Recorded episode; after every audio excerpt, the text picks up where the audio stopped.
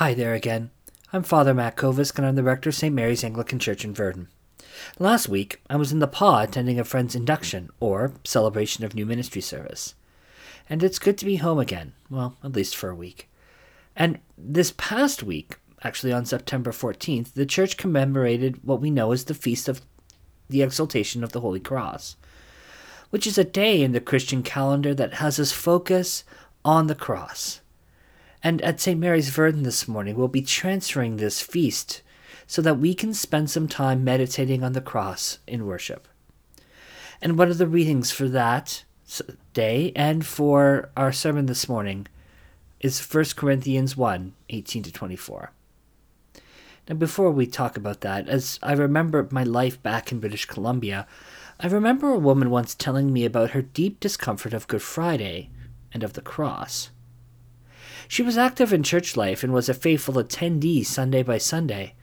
But come Good Friday, she would notably be absent. And that was because she struggled with seeing Jesus Christ, the Savior of the world, hung on a cross, on a tree, like a common criminal. And to be frank with you, she would find herself in good company.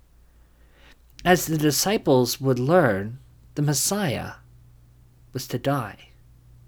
And as we read in Mark 9, the Son of Man is to be betrayed into human hands, and they will kill him. And three days after being killed, he will rise again. That's Mark 9:31. Now imagine with me hearing that for the first time, and imagine hearing it from the disciples' perspective. The disciples have been following Jesus around, learning from him and watching him perform miracles. And if I was with the disciples and Jesus, I'm not sure I would want that ride to end. The disciples believed that Jesus, the Messiah, was going to change the world that they inhabited. That last sentence is actually true, though. The Messiah did change the world forever. However, he did it in a way that we as humans would never have expected. As we read in St. Paul's first letter to the Corinthians, I will thwart the wisdom of the wise, and the discernment of the discerning I will thwart. Chapter 1, verse 19. Human wisdom held that the Messiah would change the world around them, sure, the world they interacted with daily. However, human wisdom dictated that the Son of God would not die like a common criminal. Human wisdom dictated that the cross on which Jesus hung would only ever be an instrument of suffering and shame.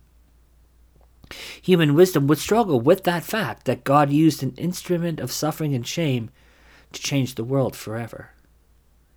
Yet, my friends, that is exactly what happened. God used an instrument of suffering and shame to redeem the world. And as you may know, as mainline Christians, we tend to shove any talk about the cross to Good Friday and leave it there because we struggle with it. And for many of us, it just doesn't make sense. To quote the hymn, My Song is Love Unknown, you and I might be asking, Oh, who am I that for my sake my Lord should take frail flesh and die? And to be frank with you, too, it didn't make sense to the communities that St. Paul found himself preaching to, to Jews and to Greeks. In his preaching and his travels in the first century, uh, the first century world, he was finding that the Jews wanted signs and the Greeks desired wisdom, or, to put it simply, the Greeks wanted an intellectual argument. Both groups could not wrap their heads around the cross as an instrument of good instead of evil, both because both groups would have known that the cross, which strips the dignity of the human person away before it kills them, was what the cross was only what the cross was for them. You might be asking me, though, Father Matt, so what? What does this all matter to me in this time and place? Well, as the book of Isaiah reminds us, For my thoughts are not your thoughts, nor are your ways my ways, declares the Lord. Isaiah 55 8. What might seem foolish to us isn't foolish to God. Remember, say that again. What might seem foolish to us isn't foolish to God. God is beyond everything that human wisdom can teach us, And frankly, as I reflect alongside you this morning, this is actually kind of comforting to me. Knowing that the ways of God are beyond our human wisdom provides us with the ability and the experience to counter God where He has made His wisdom, power, and Himself known to us. And my friends, perhaps reminding ourselves that God moves beyond human wisdom might be helpful for us as we look at the cross this day.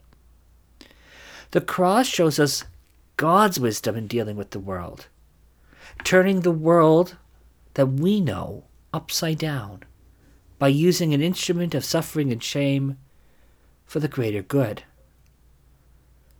Turning the world upside down by using a tool of death and humiliation to save us.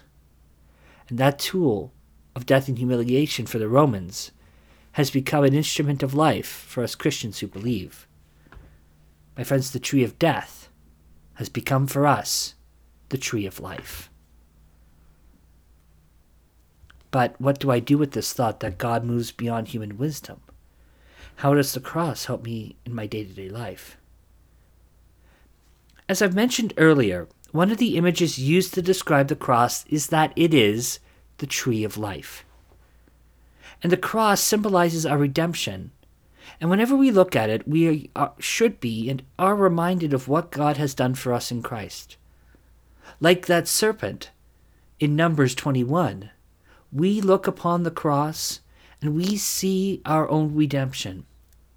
We look upon the cross and we see God's love for us we look upon the cross and see that we are made whole.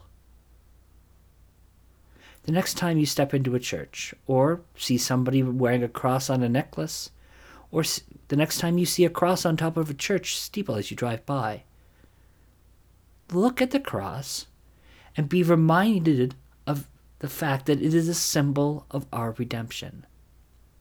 It is a symbol of the fact that you and I have been made whole. And my friends, you and I need to think about the cross outside of the events of Good Friday.